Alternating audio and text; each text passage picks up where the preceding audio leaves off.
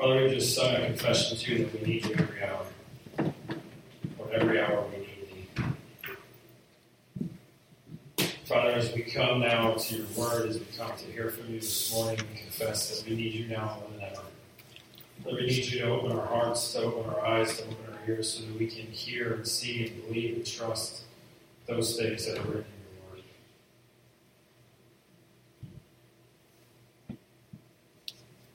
So, Father, I pray that as I preach, as I speak, Lord, I come to you, I need you, I need your strength. Father, work through me, that my words would be your words. Or that what I say would be your truth. Holy Spirit, I pray that you would take that truth from my lips and apply it to the hearts of those who hear. Father, starting with me. So, Lord, help us. Send your Spirit to be with us, to open our eyes that we would behold wondrous things from your law this morning. We ask these things in Christ's name. Amen.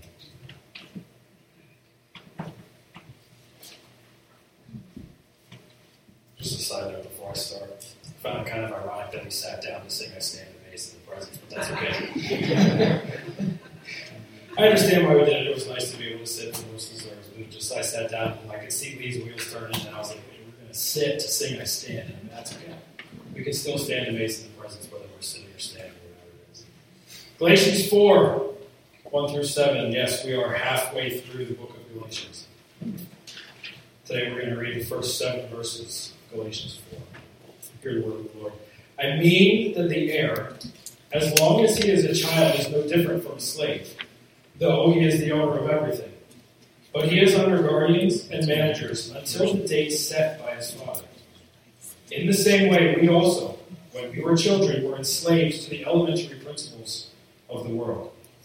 But when the fullness of time had come, God sent forth his Son, born of a woman, born under the law to redeem those who were under the law, so that we might receive adoption as sons. And because you are sons, God has sent the Spirit of His Son into our hearts, crying, Abba, Father. So that so you are no longer a slave, but a son. And if a son, then an heir through God. If you remember back a couple sermons ago when we when I preached through um, Galatians 3 23 through 25, I believe it was. Um, Paul used a illustration of a guardian. He was using the law as the guardian before faith had come in Christ. If you remember that illustration, the guardian was someone who was essentially a disciplinarian that was placed over top of a adolescent child in the authority figure of, of the father to escort that person back and forth to school, to, to be with that person, to oversee the underage child, to essentially discipline to discipline the child. It had no, the guardian had no ability to change the child's heart. It had no ability to enact the child to do what was right, only to discipline the person for whatever was going wrong. In chapter 4, Paul actually expands his analogy a little bit further. And if you caught that when he read it, he said that the heir is no different than a slave, a child is, is a slave though he is the owner of everything. He is under guardians and managers. These managers are putting us in the context of an underage heir, somebody who is heir to a estate, heir to a whatever it may be. But he's underage. He's not to a point where he is mature enough or old enough to manage that estate himself.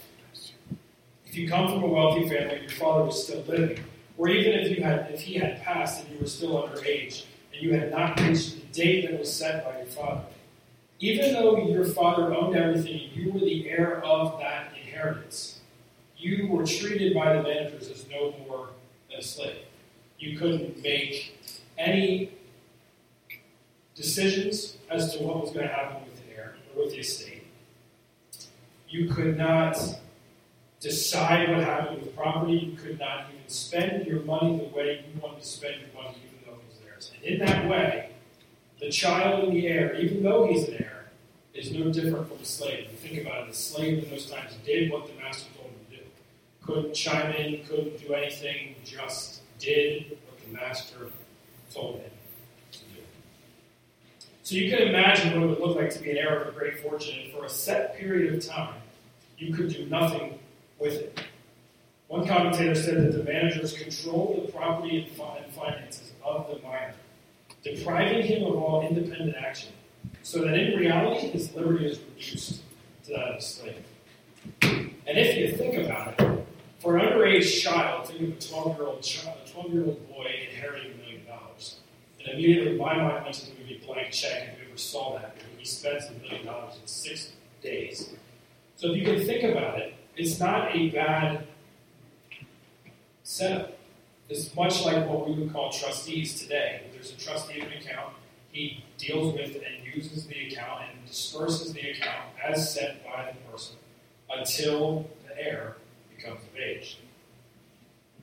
What I want you to notice is the almost eerie and dark turn that Paul takes when he applies this illustration to us. Look at verse 3. In the same way, we also. So now he is putting us in the context of being under guardians and managers. In the same way, we also, when we were children, were enslaved to the elementary principles of the world. In the same way, also, just like the underage heir was restricted and deprived of all independent action, so too, for you, only your manager was not someone who had your best interests. Instead, it was the elementary principles of the world. And this phrase is kind of difficult to understand. It's kind of difficult to nail down exactly what Paul means here. And here's why. In the NASB, which is the New American Standard Version, this same verse reads the elementary things of the world. In the NIV, it reads elemental spiritual forces. In the RSV, which is the Revised Standard Is elemental spirits of the universe. And it has been understood in different ways and it does have different uses in Scripture. I'm going to give you three of them. But I'm going to tell you what I believe applies to this Scripture directly and then in Paul's theology as a whole. The first thing that elementary principles of the world can be talking to is it can refer to fundamental principles or rudimentary teachings of a given discipline or system of thought. This is the way that the exact same phrase is used in Hebrews 5.12. For though by this time you ought to be teachers, you need someone to teach you again the basic principles, that's our phrase, the basic principles of the oracles of God. So in Hebrews, the writer of Hebrews is saying, you still need to be taught the elementary things, the, the foundation of faith. It's the same phrase that Paul uses here. So that's one way Scripture interprets it. Second way Scripture interprets it comes from 2 Peter 3.10. It can refer to four elemental substances, earth, fire, wind, and water. So it can refer to the elements that many ancients believed were the material components of the world.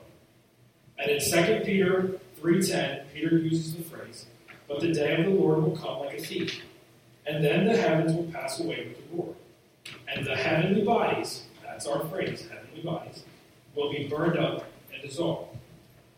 Now, if you can put yourself back in the first, second, third century, there were some schools of thought that deified earth, water, wind, and fire.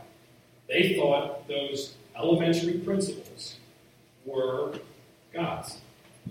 And they believed that the reasons that we had natural disasters, the reasons we had crazy storms and floods and fires and everything else, was when these deities would fight.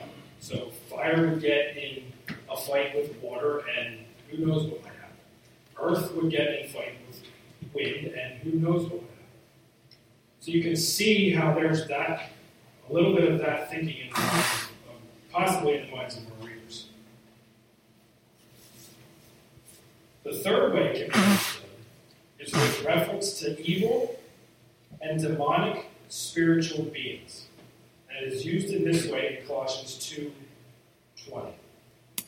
If with Christ you have died to the elemental spirits of the world, that's our phrase again, why, as if you were still alive in the world, do you submit to regulations? So you've got three ways that Paul can and has used this, three ways that this has been used in Scripture.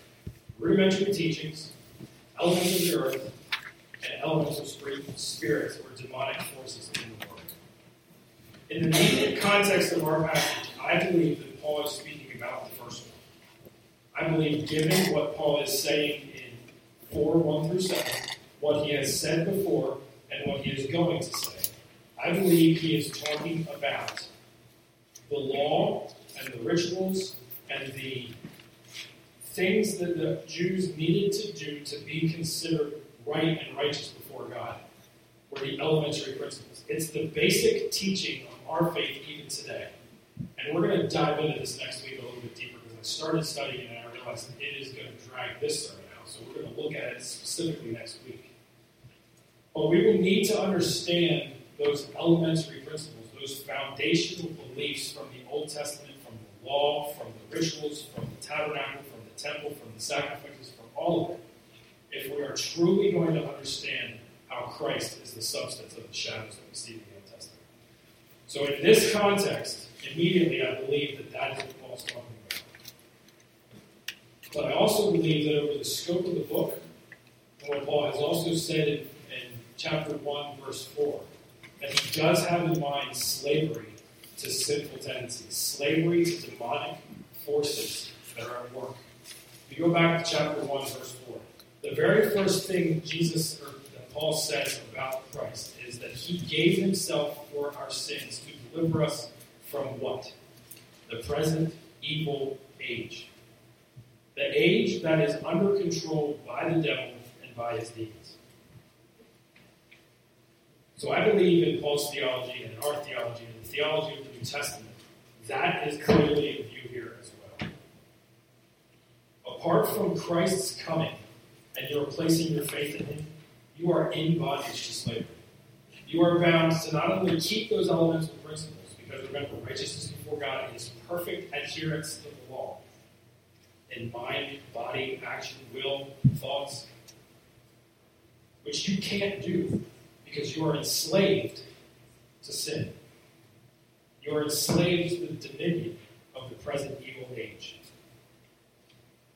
But the good news, is with the error Paul's analogy, is there was a time, just as there was a day appointed by the Father that that heir would be out from under the guardians and managers, so too God set for us a day that we would gain access to our inheritance and no longer be considered slaves, but sons.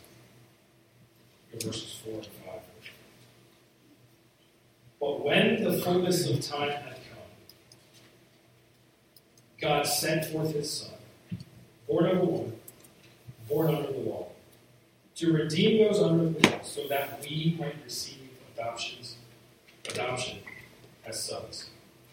Two verses, and there's several things that we learn very specifically and God's answer to the problem that we have that we're sinners and we're alienated from God. First, when the fullness of time had come, Christ came at exactly the right time. You realize that? There's a period of time in history that's known as the Pax Romana. It's Latin for Roman peace. It is a time in the Roman Empire when there was relative peace among both sides of the empire. And it stretched from roughly 27 BC to 108, to 108 AD. And within that time, there was a development of common language. So now you had a language that most of the people spoke.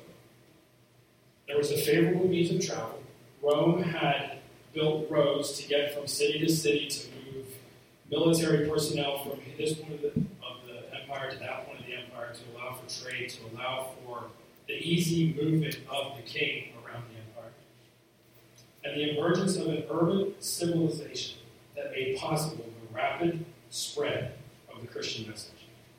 So imagine, you are in Rome at just the right time when the Roman Empire is peaceable, you have roads you can easily travel, and there are multiple urban areas where groups of people would come together. So you're not traveling hundreds of miles to talk to one person. You're traveling hundreds of miles to talk to a town. This is why in Acts, when we see Paul traveling up and down and around the areas where he's doing his missionary journeys, he's making relative easy travel. It's because of what Rome had done. Even in Mark 1 14 and 15, Jesus recognizes that his coming is in the fulfillment of something. Jesus says, Now after John was arrested, Jesus came into Galilee proclaiming the gospel of God and saying, The time is fulfilled. And the kingdom of God is at hand. Repent and believe the gospel. I come back to that after the next statement, but just recognize that when Paul, or when, you know, when Paul says that, that Christ had come in the fullness of time, this was a very specific time in history set by God from the foundation of the world to send his son into the world. Not a haphazard, by chance, I think it's time to send him. This was a date set by God. Second thing we learn from this is that God sent forth his son. And I appreciated his prayer. I really did. He prayed that God allowed his son to come, and he did allow his son to come. But God did not only allow his son to come, he sent his son. He told him, You're going. I'm sending you. First, we see that God is the one who takes the initiative. God sends his son. We have a problem. We're in need, and God is taking the initiative to send. Remember the fullness of time. There's a plan that's unfolding from the beginning of history until Christ comes. It is God unwinding his plan, what he's going to do. He's taking the initiative from Adam, from Moses, from Noah to Abraham to Moses to the nation of Israel to everything that plays out to Israel, all leading up to the coming of Christ. He's taking the initiative to make that happen. And then the time comes and Christ is sent. But there's a second thing you learn from God sending his son. Christ is eternal. Christ has existed from the beginning of time, from before the beginning of time. He is eternal. Listen, you can't send someone who doesn't exist. And that may sound crazy, but there are a lot of heresies and a lot of teachers who believe that Christ is the first and greatest creation of God. Christ is the eternal Son of God. Timothy George, in commenting on Galatians, or reflecting on verse 4, says, The coming of Jesus into humanity was not an, an accidental happening in late antiquity. Not only was the incarnation the fulfillment of myriads of Old Testament prophecy, but it was the culmination of a plan devised with the eternal counsel of the triune God, the triune God, God the Father, God the Son, and God the Holy Spirit, before the creation of the world. John also in his gospel is very clear that Christ is eternal. In the opening pages of his gospel, he reads, In the beginning was the Word, and the Word was with God. And the Word was God, and the Word became flesh and dwelt among us. The Word was in the beginning and became flesh. God sent forth purposefully his eternal Son into the world. There is about as clear as you can get, Jesus Christ is fully God. But not only is Christ fully God, he is fully man. As the next statement that Paul says makes. Born of a woman. If the sending of Christ shows us his deity, the birth of Christ shows us his humanity. To say that Jesus was born of a woman is the same as saying he was flesh and blood, human being. But while this may sound trivial, it's not. Think about it. Christ has experienced what it means to live a human existence. Now, we're in the 21st century. We obviously have technological advances beyond what they had in the first century. Listen to what was said by Philip Ryken about Christ becoming a child, a. Jesus died under the law. For God's Son coming under the law included accepting the death penalty his people deserved for breaking it. He not only kept the law for his people, but also suffered the punishment through their sins. When Christ became a human being, as Hebrews tells us, that he knew and known and has experienced everything you and I experience.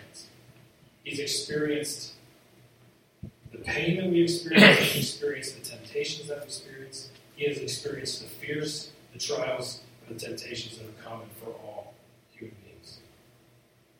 So he knows what it is to live a human life, and that gives us hope. Born under the law means that Christ, being born a Jew, born under the law, he was required to keep the law whole.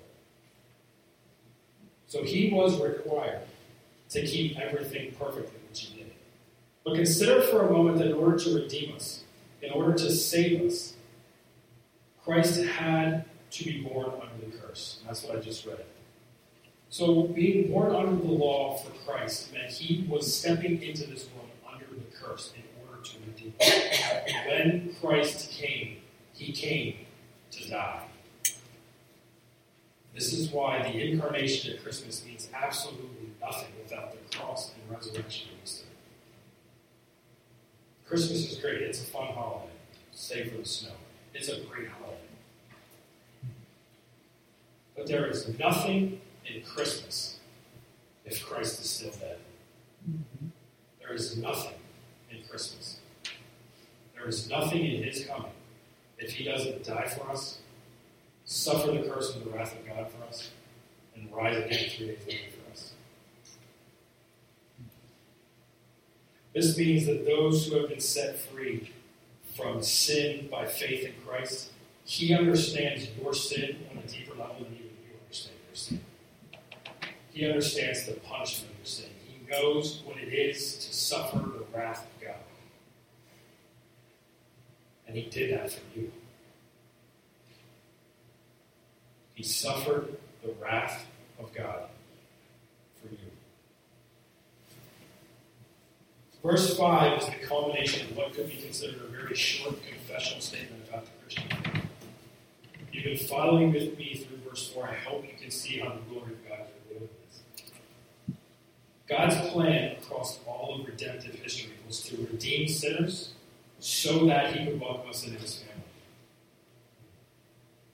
Everything that Paul has said so far about Christ's coming, his timely arrival, his eternal deity, his true humanity, and his perfect obedience, qualified him to be our Redeemer.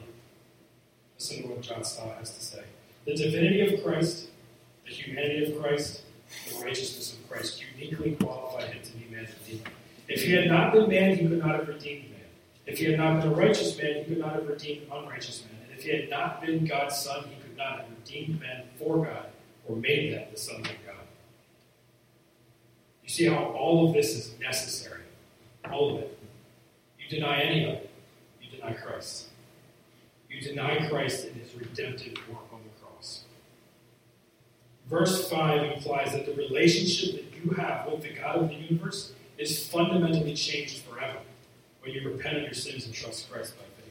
Fundamentally, at the basic foundation, your relationship with the God of the universe is changed. You are no longer a slave under sin, condemned by the wrath of God. You have become an adopted son of God. Not only does Christ redeem us so God can adopt us, but God gives us the Holy Spirit as a sign of our adoption. Verses 6 and 7. And because you are sons, God has sent the Spirit of His Son into our hearts, crying, Abba, Father. So you are no longer a slave, but a son. And if a son, then an heir through God. God's purpose in sending His Son was not only to secure our sonship by His Son, but to assure us of it by His Spirit. He sent His Son so that we might have the status of sonship but he sent his spirit that we might have an experience of it. So the indwelling presence of the Holy Spirit, witnessing to our sonship and prompting our prayers, is the precious privilege of all God's children. It is because you are sons that God sent his son to us, sent the spirit of his son into our hearts. No other qualification is needed. If you remember the argument that Paul is fighting in Galatians, he has teachers saying, Yeah, you have faith in Christ, you've received the Spirit, but there's more you need to do." Paul is telling us, and God is telling us through Paul, there's not more that you need to do. It is because you are sons that God has sent His Spirit into your hearts. No other qualification is needed. There's no need to recite some formula or strive after some experience or fulfill some extra condition. Paul says to us clearly that if we are God's children, and because we are God's children, God has sent His Spirit into our hearts. What we are as Christians, as sons and heirs of God, is not through your merit nor through your own effort, but through God, through His initiative of grace, who first sent His Son to die for us, and then sent His Spirit to live in us. So, my question for you today is Are you living as a slave, or are you living as a son? Are you still a slave to the elementary principles of this world? Are you still looking to the law to find your justification with God? Or you see in the sending of His Son what God has done for you, already accomplished through Christ? If you repent of your sins and believe in Christ, you will be forgiven. You will become a son of God, and He will send you His Spirit to testify to you about it. So again, are you living as a slave, or are you living as a son? Let's pray. Father, what an amazing truth to know that the reason, the purpose that you sent your Son is to redeem us. But not only to redeem us, not only to pay the price and the ransom that needed to be paid to release slaves from slavery, but you did that. And then you also took the extra step of adopting us, of moving us from one position to another, moving us from being under your wrath, being under your condemnation, and putting us in your family. Father, what a privilege and an honor it is to sit here and cry out to you, Abba Father. But I pray that there's anyone here who hasn't experienced that, who doesn't know what it is to be a son of God, that they would know before you left this building. Father, open their hearts to see their present condition before you. Help them to see that if they do not have faith in Christ, they are separated from you for all eternity. And they will face the condemnation that is due their sins. They will face your wrath for eternity, but Father, they don't have to. You sent your Son to redeem us. And because He's redeemed us, you've given us His Spirit to seal that redemption.